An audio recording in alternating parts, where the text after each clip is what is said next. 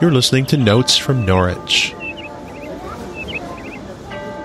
Welcome to Chapter 10 of Notes from Norwich, Episode 10, Chapter 10 of Notes from Norwich. This uh, is a book in podcast format now, I guess. Chapter slash Episode 10 of Notes from Norwich. I'm Chris. I'm one of the three hosts of this podcast, and I'm here with the other two. I'm Jayan Koshi. I'm Marguerite. Uh, before we uh, plunge into, we're talking about chapters 21, 22, and 23. Um, Julian's kind of uh, observation of the meaning of the passion. I want to just say thank you to uh, uh, P Fun, uh, an iTunes podcast reviewer who gave us an excellent, lovely, charming, uh, heartwarming review uh, a five star review, which uh, all of you are uh, invited to give us. But he also just wrote a review that was was charming to read. I think uh, I do this because I like talking to the two of you, Jayan and Marguerite, about the revelations. Uh, but it it's really good to know that other people find it useful and fruitful. Agreed. And that charms my heart. Yes. So thank you, P Fun, whoever you are. I think I know who you are, but anyway, so here we are, chapter 21. What do we have to say? Well, the the amazing thing to me, or the thing that struck me right away, was that Julian has, as she has been in the last quite a few chapters, has been observing the Passion of Christ and in vast detail of the various sufferings and the various uh, discoloration of the body and the the drawing out and the pains and the blood, etc. And now she feels that this is the end of it. She has come to the end and that her Lord will die. And she is braced for that, as you would imagine her to be. But then she sort of blinks and looks up and realizes that he has, in fact, come completely back to life. And part of me wants to see that as childish or an immature take on you know the the incessant happy ending kind of thing which of course i you know reject in every way but thinking about it harder, it seems to me that what she is being shown is in fact the ultimate truth. We know that her observation of the passion wasn't um, wasn't linear and it wasn't completely um, historical. She spends a lot more time with it than it actually occurred than than it, it took, and so so that being the case the case being that the timing is different um, foreshortened as it were and the fact that this is basically a revelation to her. This isn't an historical um, an historical record of a of a big event. This is a revelation to her and so it's basically it has meaning for her and meaning for us too but it's it's all about the meaning of it not the actual not the actual happenstance of it. So she has taken something that was finite in our understanding. Someone is is tortured and executed and she has made it infinite. She has made it bigger than bigger than it was from the standpoint of how anybody might have observed it or recorded it or read about it. And if if Jesus showed her this this way, he is showing it to us too this way. Because she has later on she is told or she understands that she is she is meant to share this these revelations with the world so this is a you know this is this is a message to us and what does it what does it mean about what we perceive in our histories in our looking around at our world, at our day to day life, getting up in the morning and making breakfast and going to work, etc. I mean, is there, is that also infinite? So that's my, that's where I landed after that particular episode.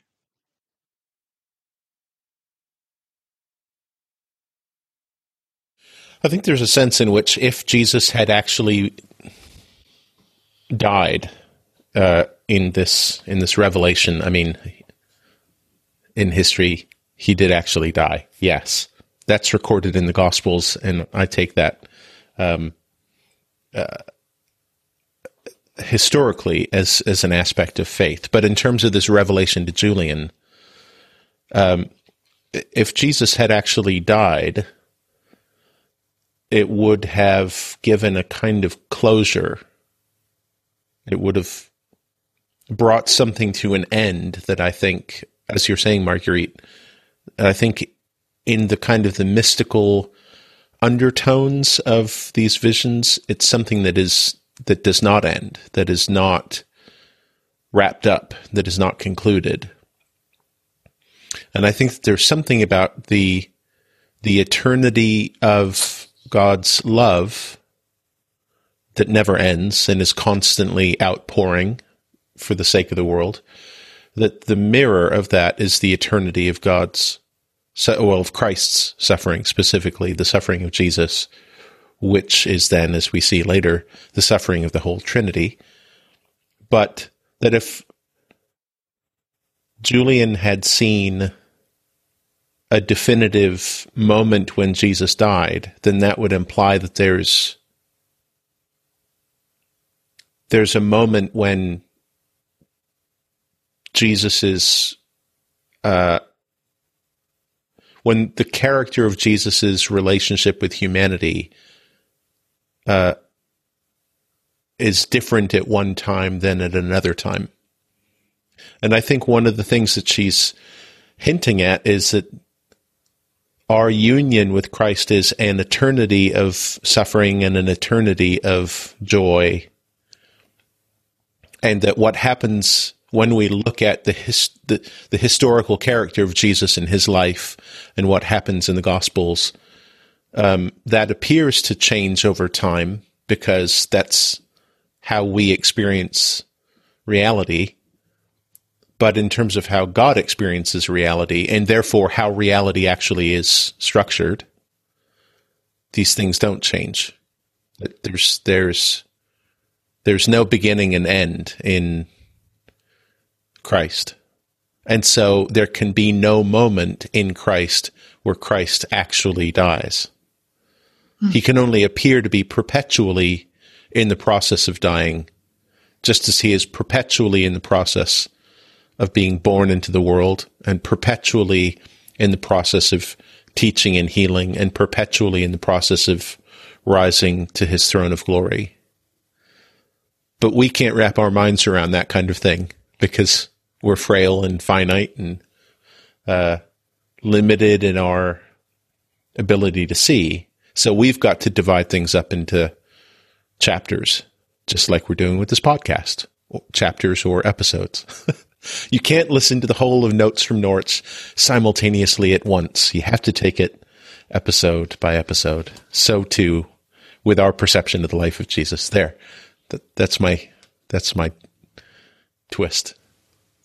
Let's talk about this this union of being with him on the cross.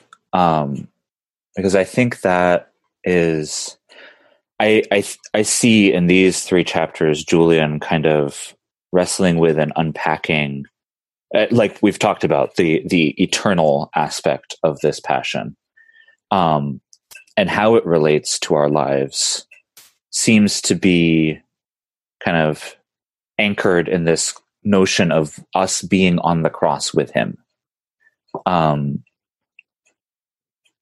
that and this we talked about i think it was last time about this notion of oneing this notion of being knit so tightly together with Christ. And that this seems to be that concept in operation. Um, that there is a um,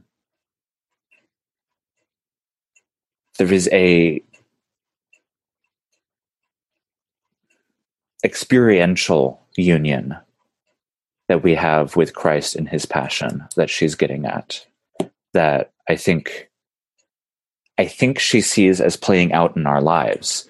Like is so what I'm seeing here, and I, I might be reading this wrong, but the the tools for understanding suffering in this life um, as being union with Christ on the cross. Um, and that she, she calls us, if we willingly remain on the same cross with his help and his grace until the last moment, he suddenly shall appear, change his appearance. That this, I see here kind of a way, a frame for understanding the misery that Julian observed in the world um, as being sharing and experiencing with Christ that suffering of being on the cross. Um, which I think is not a uh, not a uniquely Julian idea that that we are we are called to share in the suffering of Christ. Um, but what I think she does is uses this to set up our then sharing in Christ's bliss. Um, because it's the experience seems to be held together by Christ's countenance. She says um, that he changes his blessed countenance, and the changing of his blessed countenance changed mine. And I was as glad as and as merry as possible. And then later she goes on to say, um, and here I saw truthfully that if he showed us his most blessed face, and I think that means like this face in bliss, now there is no pain on earth nor in any other place that would distress us, but everything would be to us joy and bliss. But because he showed to us an expression of suffering as he bore in this life his cross, therefore we are in distress and labor with him as our frailty demands. And so I'm intrigued by this concept of Christ's beholding us, then sort of forming us you know that we are we i hear her saying that we, we are sharing in this suffering on the cross because or in some way in part because that is how christ has shown himself to us. And there is some sort of instructive value in this expression of suffering that unites us with his passion.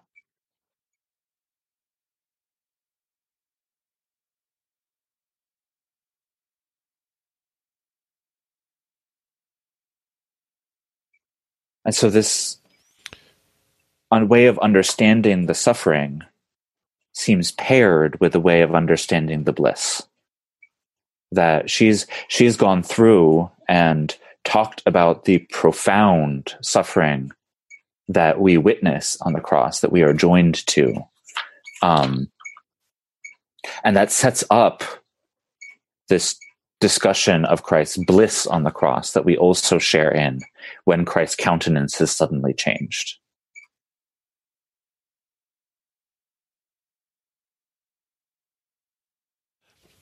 The focus on the countenance, on the on the the face, the image of the face of Jesus, um, reminds me of uh, the places in the Old Testament in the Hebrew scriptures where we're told that we can't look upon the face of God the Father because we shall be destroyed the moment we do. And Moses has this, you know, can I, can I please see your face so I know who I'm talking to? And God says, you know, that would kill you. I'll hide you in the, the cleft in the rock and you can see my back as I walk by. And not to jump ahead to chapter 22, but she she touches on that um, and she's in that she says, with respect to the first state, Christ showed me his father in no bodily likeness, but in his quality and in his actions. That is to say, I saw in Christ what the father is. Um, that Christ's countenance is is the cleft in the rock in which we look upon God. Like Christ is that bizarre, beautifully bizarre meeting point where we we are able to look on the glorious face of God.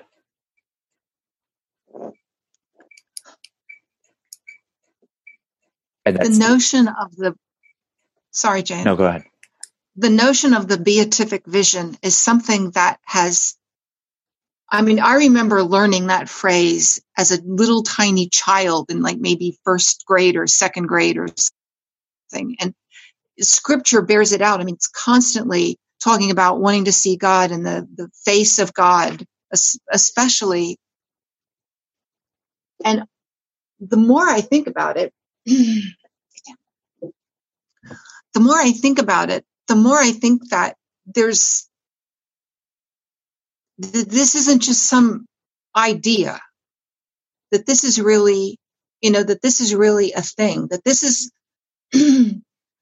people people long for it people that that have never even read the bible long for it. You know what i'm saying? I mean it's it's just a i want to see god. I want to see god. I want to see god. So what what does seeing god what would it do?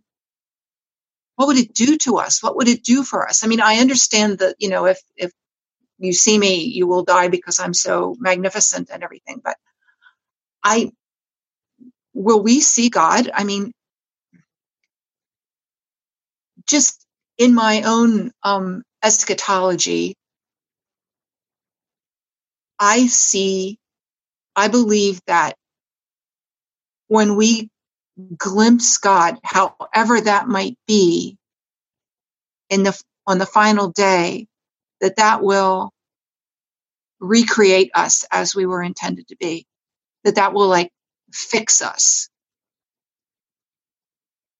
And so naturally, Julian, I mean, it's, there's barely a chapter that she doesn't talk about, about seeing the face of God and God's face. And especially during this, during this passion part, because of looking at the face of Jesus and covered with blood and drying out and turning color and then, and then being all happy and alive.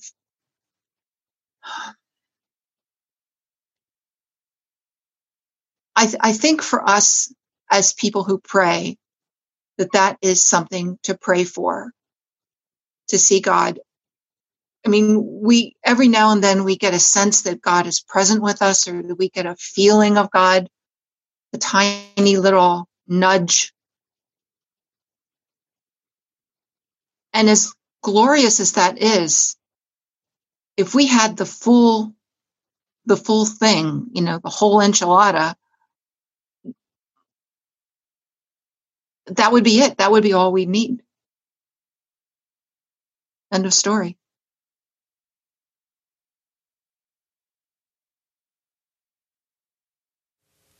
If we ever were to achieve that, how could we ever return without feeling the loss of it?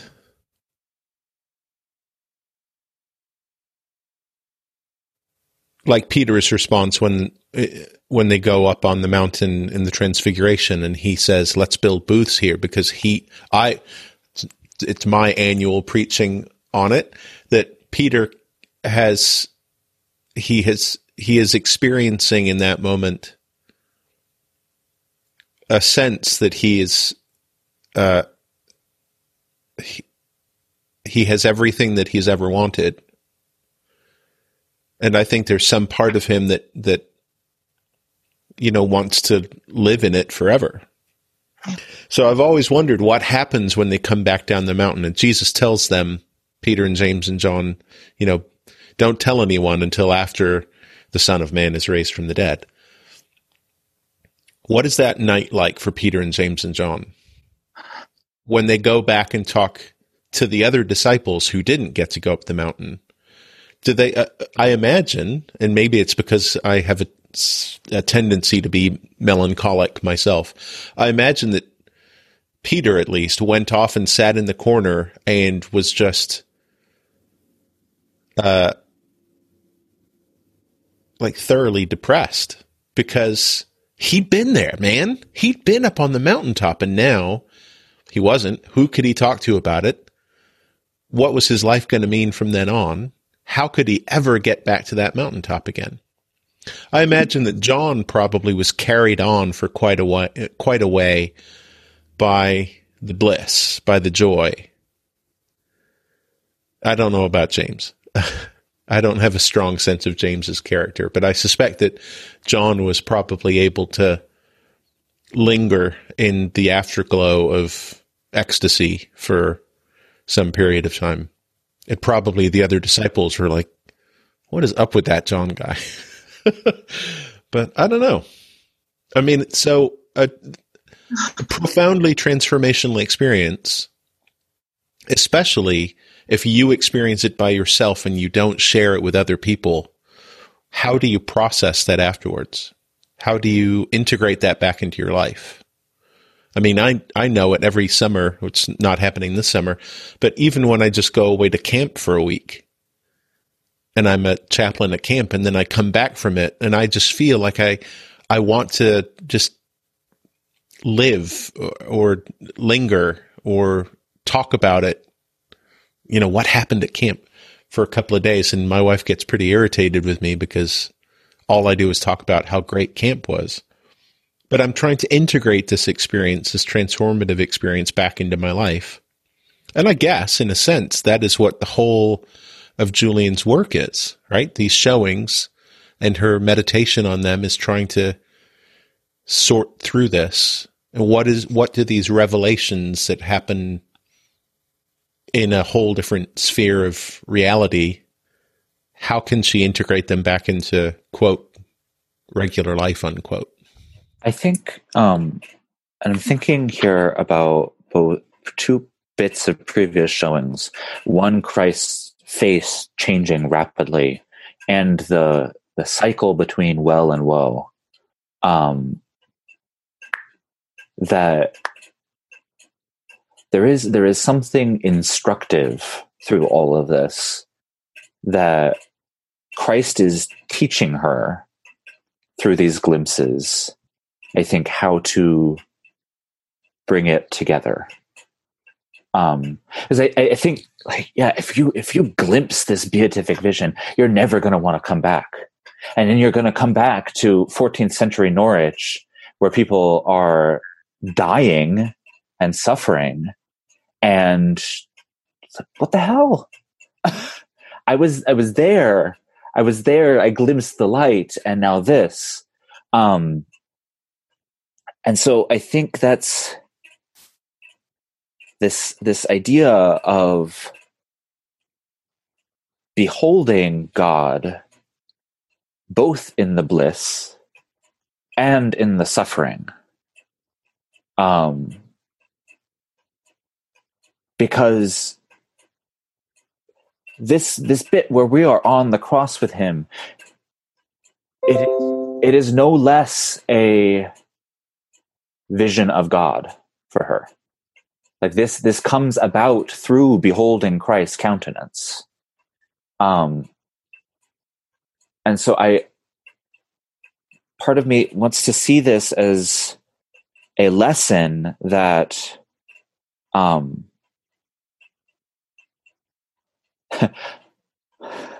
I don't know the word to you because beatific vision sounds inherently blissful um, but this is this is a lesson that the the union of with God in pain is no less a experience of being held in God's gaze than this beatific vision. Um, and and I see the alternation between well and woe, the changing of the countenance. And here in this chapter, we're seeing the countenance being the effective instrument by which we're we're joined with the pain or the bliss. Um, this alternation starting to nudge us towards this understanding that okay, yes, we we glimpse this this light of Tabor uh, from the Transfiguration, um, and we might long for that. I would imagine that over the decades after these showings, Julian spent many days longing for that again. Um, and we can know Christ is teaching us through this showing that we are no less beholding the face of God, the face of the Father turned in our direction. Um, when we are joined with this suffering and pain. I, I think um,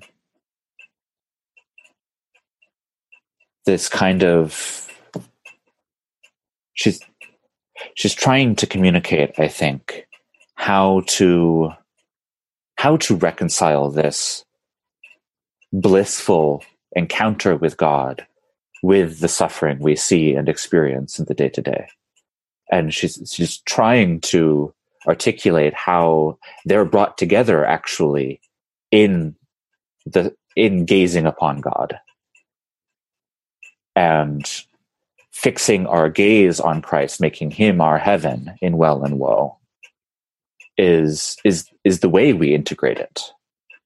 It's it's the you know, we can we can get caught up in a sort of um,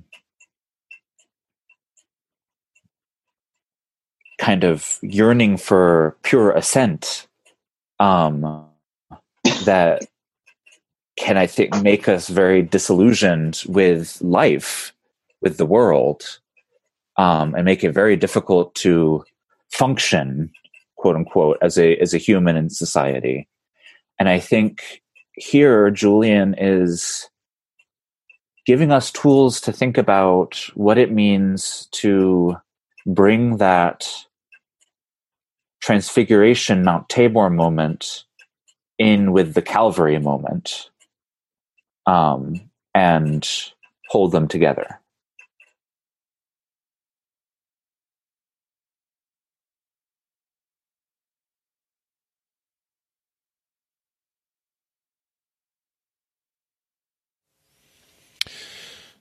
So, just for um, just to build on that, so I think I, I've said uh, in past episodes that there's the short text and the long text of the revelations and the short text was written much closer to closer in time to when Julian had her revelations and the long text was written much later after years of reflection. So in this chapter 21 the whole uh, so midway through the chapter there's um, Jesus uh, asks, Where is now any point to thy pain or thy distress? And we shall be fully blessed. Um, everything after that until the end of the chapter doesn't appear in the short text. So that is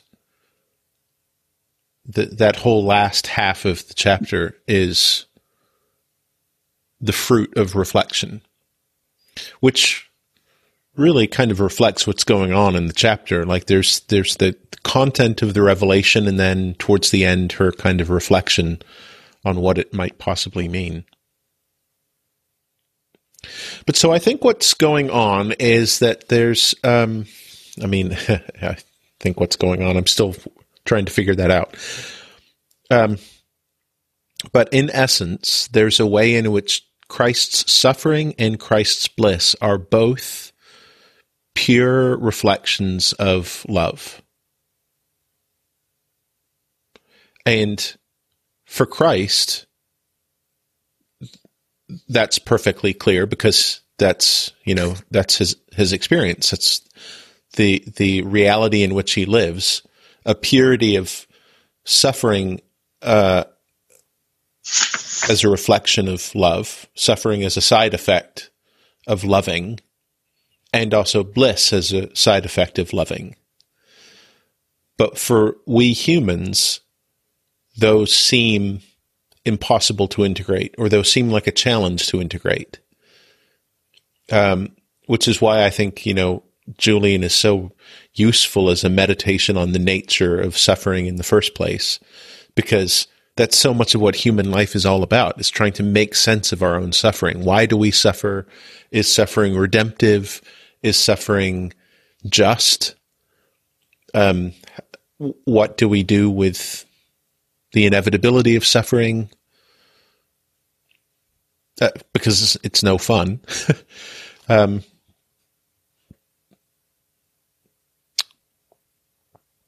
so I think what is happening in this particular chapter is that Julian is beginning to integrate this notion that Christ can simultaneously be completely blissful, completely a a I was going to say a person of bliss, but Christ is more than a person.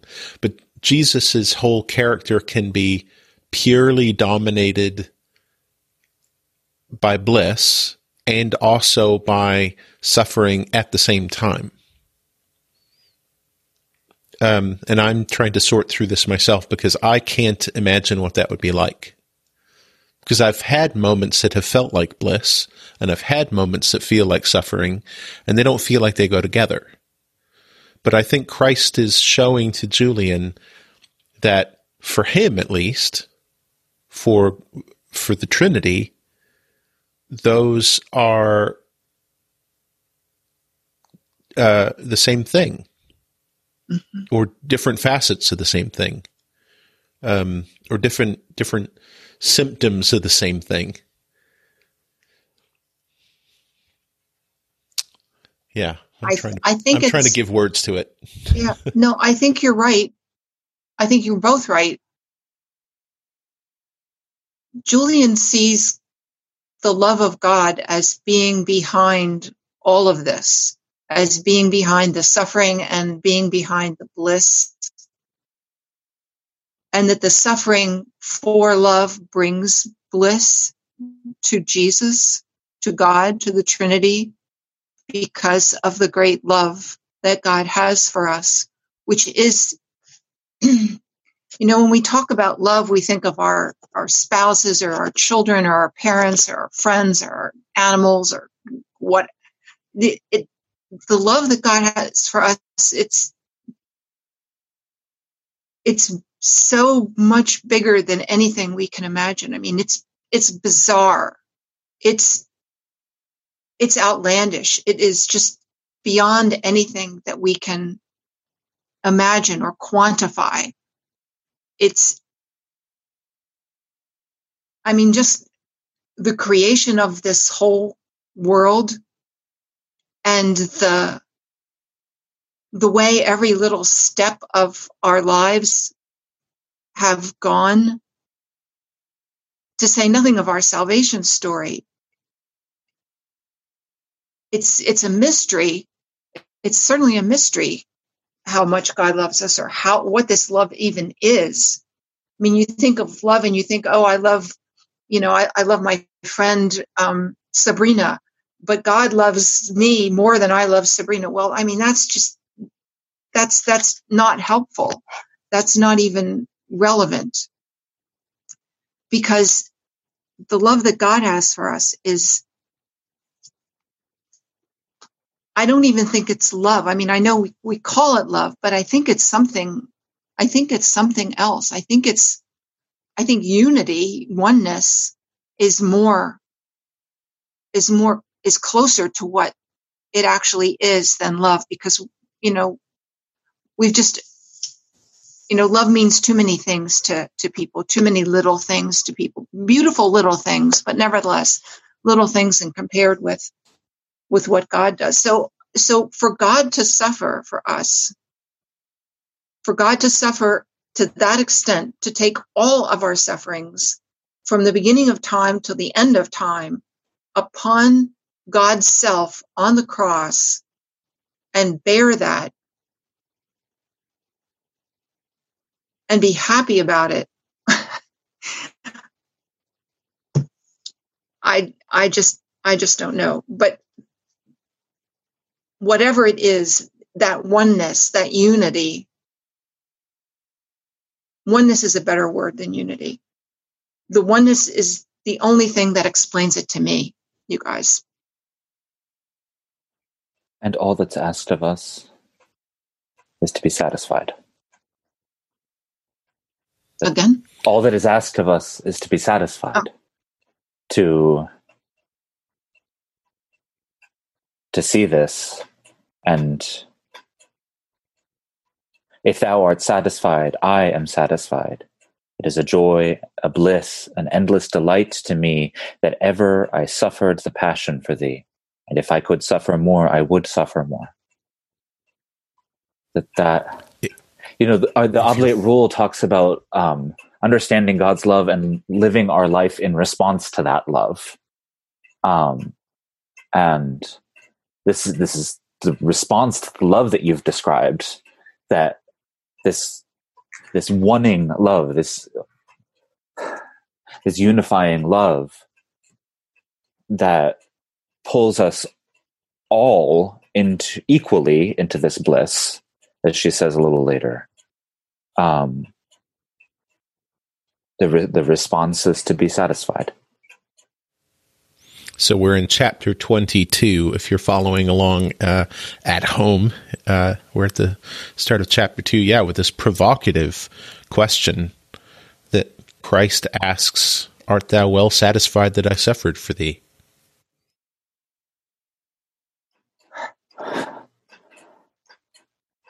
It's such a bizarre, beautifully bizarre question. So bizarre. What? So why is it bizarre to you? Because we aren't supposed to be satisfied. God is supposed to be satisfied with the suffering. I mean, that's how I learned it. I learned that the sufferings of Christ were to satisfy the Father I mean, I don't buy that anymore, but that's that's the usual take, and I'm pretty darn sure that that's was what how it was viewed in the 14th century in Norwich and everywhere else in the world. That the satisfaction was made by Christ to God, not by Christ to us. It wasn't, and I know he's not asking her like for permission. I mean, I know he's not like the you know, the refrigerator guy calling you up and seeing how your refrigerator's doing. Are you happy with purchase? Although that's how that's how you read it when they first read it. I think, but that. Yeah. Go ahead. I think it uh, it's the scandal of the Lord and Master having primary concern for the servant's satisfaction. Um, this, I totally agree with you, Marguerite. Like that, it's just it's this inversion that um, it is delightful.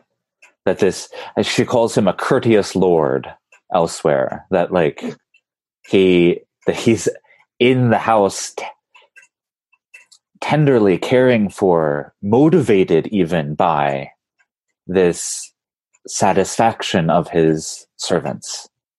Um, and that's what's so bizarre to me that this it's this inversion of expect of, expectation um,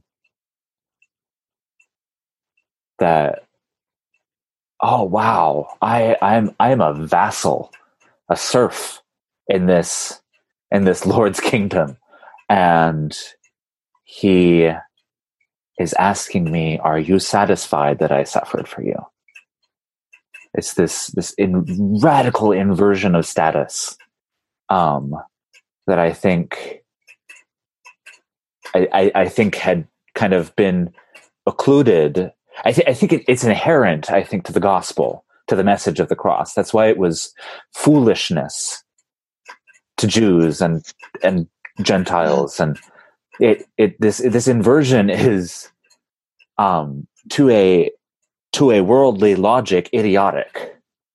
Um, but I think that had gotten occluded by Julian's day, and she is um, kind of taking it off the shelf and dusting it off and reminding us that this is the cross is a scandalous thing that the Lord, the Master, the Creator, um, debases himself so, and out of love asks us if we are satisfied, and asks only that we be satisfied.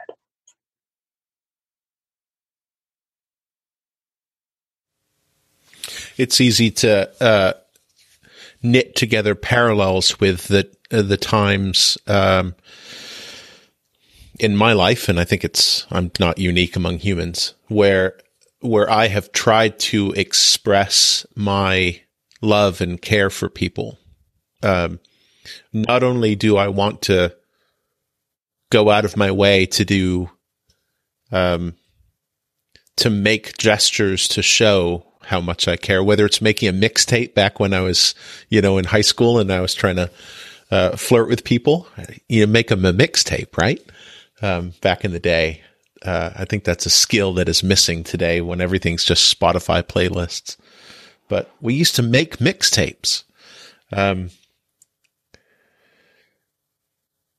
but so not only do I want to come up with an expression of my care, which is a sacrifice, almost always a sacrifice of time, of attention, of um, of kind of life life commitments. I mean, that's kind of what goes on in the sacrifice that is marriage or committed relationship. This idea that I am not going to live solely based around the gratification of my own interests, but I'm going to constantly be thinking of your interests as well for life. I mean, it's so it's, it's there's there's a sacrifice in all love. But not only that, I want to make sure that you've gotten the message. Like I want to make sure that you know because I mean, it's it's great to um it's great to express love through sacrificial actions and attitudes but you also have to know that that's received. Like unrequited love is no fun for anybody. Um, although it's, you know, certainly created a lot of beautiful poetry in the world. Um, and it's, you know, certainly it's a valid form of love, but it's like the, the, the loop is closed when you know that the recipient of the love is aware of it and can fully appreciate that, oh yeah, you're not just being nice to me there's it's that's a common trope in romantic comedies, right? Where the person who's the recipient of the love finally like like the light switch flicks and the the bulb goes on that this person is doing this nice stuff not just because they're a nice person but that oh yeah they they love me. And then they take on board they incorporate into their own worldview the fact that they are loved and then they can respond to it. And then the loop gets closed and the circuit is connected. Um, so then you start thinking about like what ways can you express love for somebody? And as i've hinted at before they, they pretty much all seem to be sacrificial in some way. And you know as john chapter 15 verse 13 i think uh, verse greater love has no one than this. Yeah, I was right.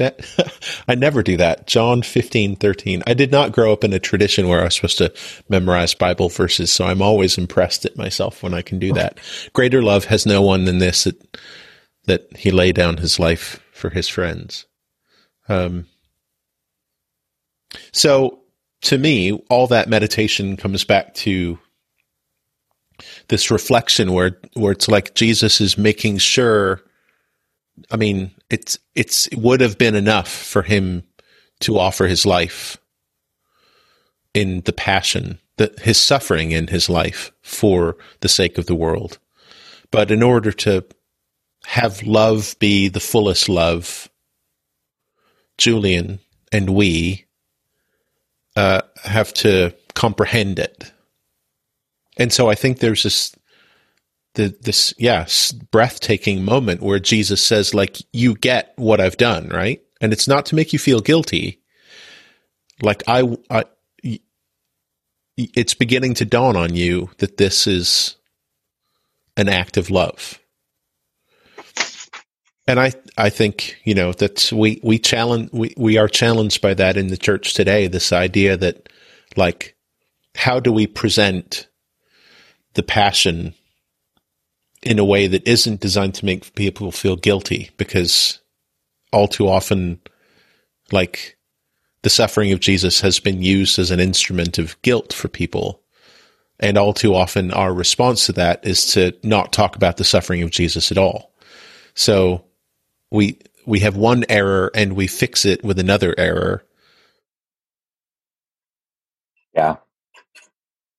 So maybe Julian is the solution to all of that. but so Christ says, you know, are are you are you beginning to get it? Are you satisfied? Like, do you, um, do you, um,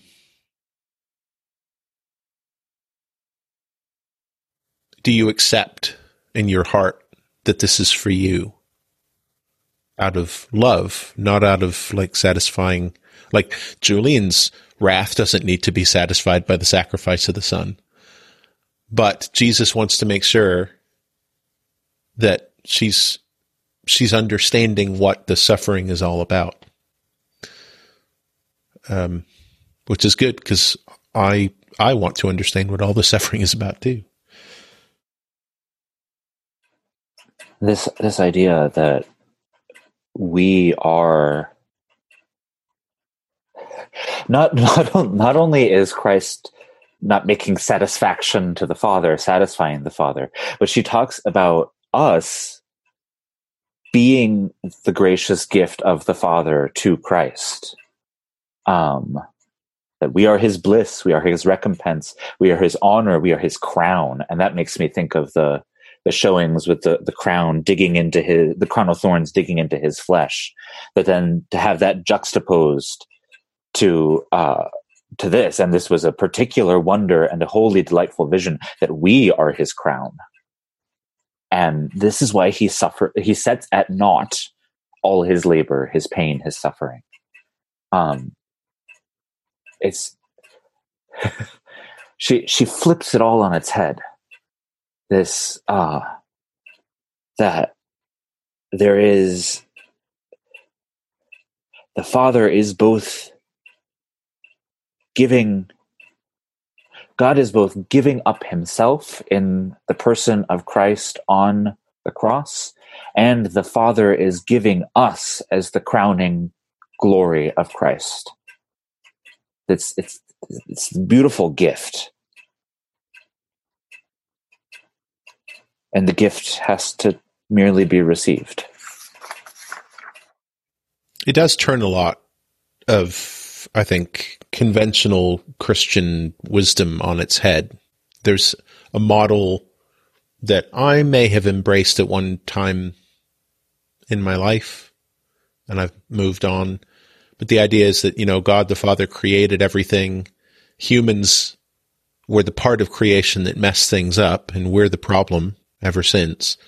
And then Christ has to come along and be sacrificed in order to set things right. And so everything was fine except for humanity. And so here's Julian saying, no, actually, the humans um, are the crown, which Julian says very tenderly is a particular wonder and a wholly delightful vision that we are his crown. And I just imagine her kind of um, spending a whole afternoon just meditating on that image but we're not the crown of thorns. Well, this is the very, very opposite of what I learned in religion class. Mm-hmm. That that we are, as I learned, that we are a drag on Jesus. That we are everything that we do just re-inflicts his pain and we're I mean, he loves us, but it's a it's such a, a vague and abstract love a, a grudging love. That's what it is. It's a grudging love that, that God has for us because of all our, because of all our errors and sins and messing everything up and ruining things. And to think that God sees us as a gift to his son that, that this is your this is your recompense is what she call what he what she calls it here that all these people that you suffered for they're yours. They're yours. Happy, happy easter. They're yours. And and this makes him happy. It just it just amazes me that that that can be that that can be the way things really are and and and it is the way things really are. i mean suddenly suddenly the sacrifice on the cross suddenly the passion suddenly the incarnation suddenly everything that has happened even from you know abraham on even from adam on only makes sense if we are such such a prize, such a beautiful, elegant, radiant gift. Yes. That's the meaning of it. That's that it only makes sense if that's if that's what we are.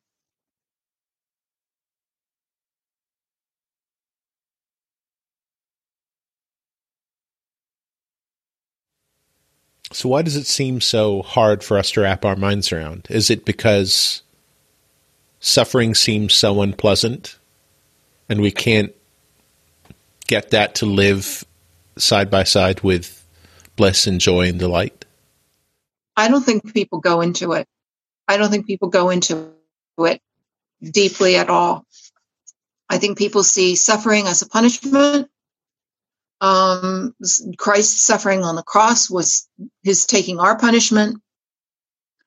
And everything bad that happens to us is is punishment. And so naturally we're we're miserable. We, we are meant to be miserable because of that. But we would never advise somebody who's suffering you know one of one of our friends or family no. somebody who's suffering we wouldn't say this is just the mirror image of of bliss for you no, I don't know what we'd say to such a person. I, I know yeah. that I know that people do say um, to someone who is suffering, well, you're paying for your sins and think how hard Jesus suffered for you. I know that that has happened. I can cite mm-hmm. instances where that has happened. But to someone who is suffering, I don't think that there's a whole heck of a lot that we can say um, we've talked about this at, at my parish with clergy and, and lay people and you know how do you how do you deal with this sort of thing? And i think if you try to tell somebody that they're suffering you know say they're they're in the hospital and they're in pain or something you know something like that or they have big family problems and they're extremely sad if you try to tell somebody that their suffering is in any way a mirror of what Jesus had on the cross and that Jesus is with you in your suffering and that it's all, it's all for the good because, you know, if you try and say anything about it at all, it comes off badly and you, you get a bad result. The only thing you can just say is, I'm sorry, you know, I'll just be with you on, you know, during this. I, I have no answer. In other words. I think that there's a big difference between voluntary and involuntary suffering in the same way that in a lot of the monastic uh, literature out there, there's a whole there's a whole lot of distinction made between voluntary poverty, you know, taking on the vow of mm-hmm. poverty versus involuntary poverty, uh, and how voluntary suffering, like voluntary poverty, is a way of of um, standing in solidarity with people who are involuntarily poor and suffering. Um, but in so there's a big difference, I think, in the spiritual realm between um, voluntary and involuntary. So involuntary poverty or voluntary suffering is is uh, an an act of, like I said, of solidarity and, an, and therefore an act of love to renounce privilege um, in order to eliminate boundaries and barriers between you and someone else. One can be an act of love, but you know, not all suffering is the same, just like not all poverty is the same. So I, I think in a sense the the suffering of Christ is different to the involuntary suffering that we go through, but is the same in that his suffering is involuntary, meant to be in solidarity with us and meant to break down barriers. But I think that you know it's it's an involuntary suffering because the Godhead chooses it. I mean, there's nothing inherent to the nature of the Trinity, right? Um, of course, no. This is a debatable point. Yeah. Is there something inherent to the Trinity that exposes the Trinity to suffering? Oh. Or Uh-huh. is suffering uh, an inevitable side effect of the Trinity's relationship to a to a creation that can never be perfect? Hmm. I think I lean towards, um, and I have been accused by my reformed friends of being a Barthian in this respect. Um, that so you, you see it in Bulgakov, and I think here, like it's not just a reformed thing. Um, this idea that it is in the Trinity's nature to reveal God's self. Um, and it, it, it, this goes with the idea that um, that the incarnation and the passion that is part of the incarnation was not a uh, a sort of Plan B intervention into a creation that we messed up. Um, that this uh, that the revelation of God in the person of the Word made incarnate um, was part of the game plan all along. That that that this kind of intimate revelation um, comes with the territory somehow of the relationship between God and God's creation um, where where that sits with the suffering specifically in the incarnation um, i think that's where we start to have to think about um, sin how we how we have messed up this world and the the fact that part of this revelation that is inherent to the trinity um, exposes the incarnate word. Um, it, if if this self revelation is sort of towards the end of bringing the creation into deeper relationship with God, um, the, the the existence of sin then requires that act of revelation and theosis and divinization to reckon with, overcome, defeat the power of sin. And I think that's that is done through the passion. Um, so I, I don't know that. I think I I would s- stay away from the kind of process theology notion of the the suffering of God being the unfolding of God's experience, and um, I'm not into that. Um, but I think the the act of self revelation is inherent to God, um, and the existence of sin means that that joyous self-revelation and gathering in of creation into God includes this kenosis, this total self-offering on the cross. Does that make sense? Am I does that sound kooky? it makes sense to me. I think Julian actually answers us in the middle of chapter 23 or, or speaks to it. Let's do it. Uh, where she says, this is midway through chapter 23, the whole Trinity acted in the passion of Christ. The whole Trinity acted in the passion of Christ, ministering an abundance of strengths and plenitude of grace to us by him. But only the maiden son suffered about which the whole blessed Trinity endlessly rejoices. So at least as far as Julian's meditation on her, and this, by the way, this, this little section here is another thing that's not found in the short text, but is added in the, lo- the long text. So uh, it's a fruit of her, um, of her meditation and contemplation of, of what's going on. I suppose. Um,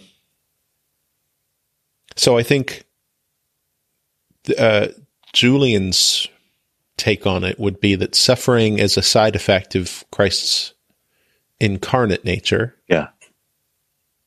And is not something that's a characteristic of the whole of the Trinity. Yeah. But, but insofar as the in, incarnation yeah. is an action of the Trinity. Yeah. But as insofar as the as the maiden son, as she calls him, is the primary bridge between the Trinity and humanity. That suffering as a side effect of the outpouring of love is particular to Christ. Mm-hmm. I'm hearing that as consistent with what I said. Do you? Yes. Yes. Okay.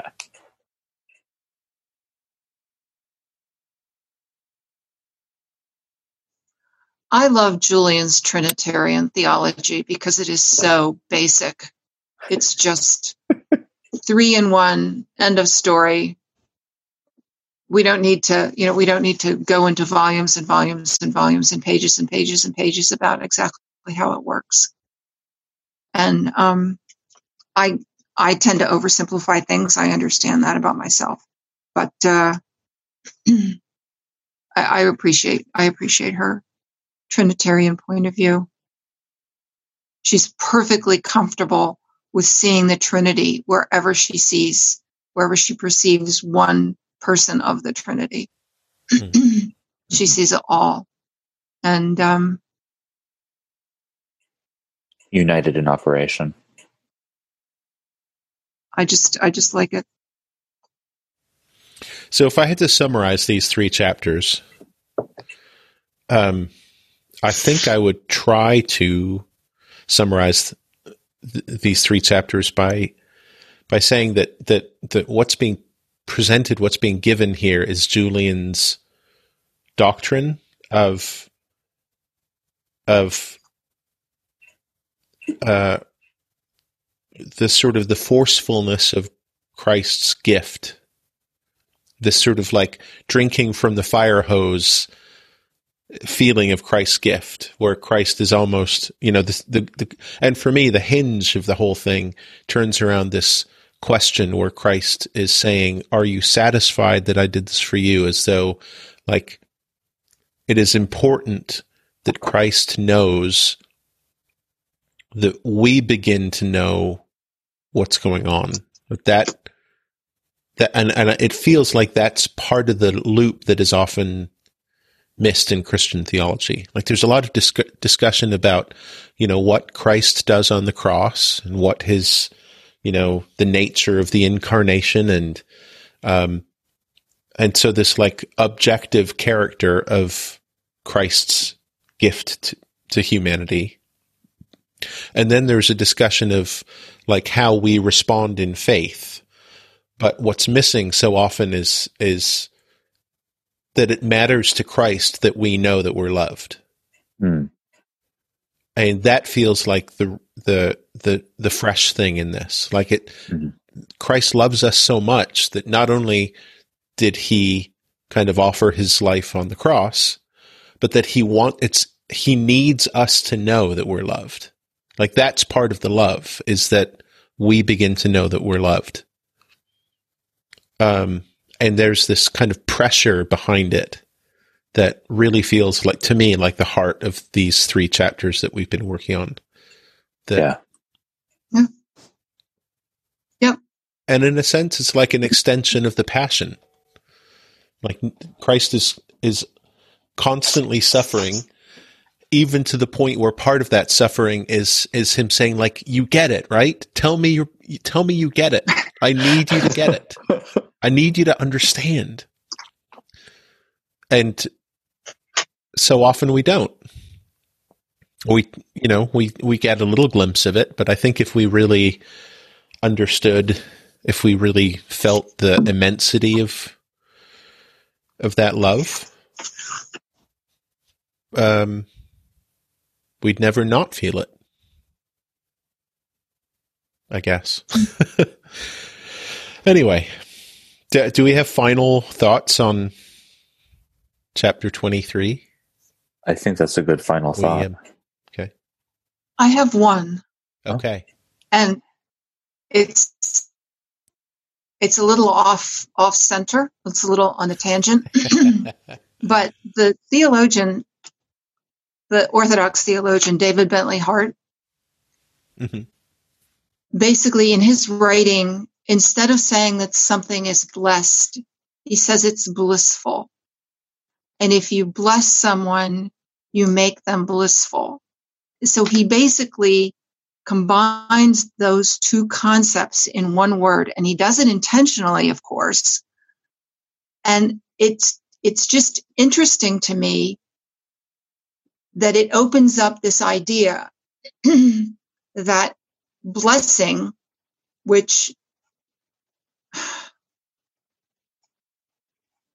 which I think people can feel kind of indifferent toward that that you have a blessing. Oh, this is a blessing that I saw that tree in leaf or something. Um, but if you if you make that blissful, it just it just ups the ante on both words and and on the whole concept of what of what God does for us and what we can do for each other. And Julian uses the word bliss a lot in these three chapters and um and bless too but it's just an interesting take for me on that Mhm. that's all I like it. Bliss is a particularly powerful word. It's like super happiness. I wonder where it comes from. What's the source of bliss? well he would be saying that happiness and holiness are the same that's the implication that i get from this meshing of the terms i'll look up bliss and see where it comes from It's apparently from the Old English bliths. B L I T H S. oh okay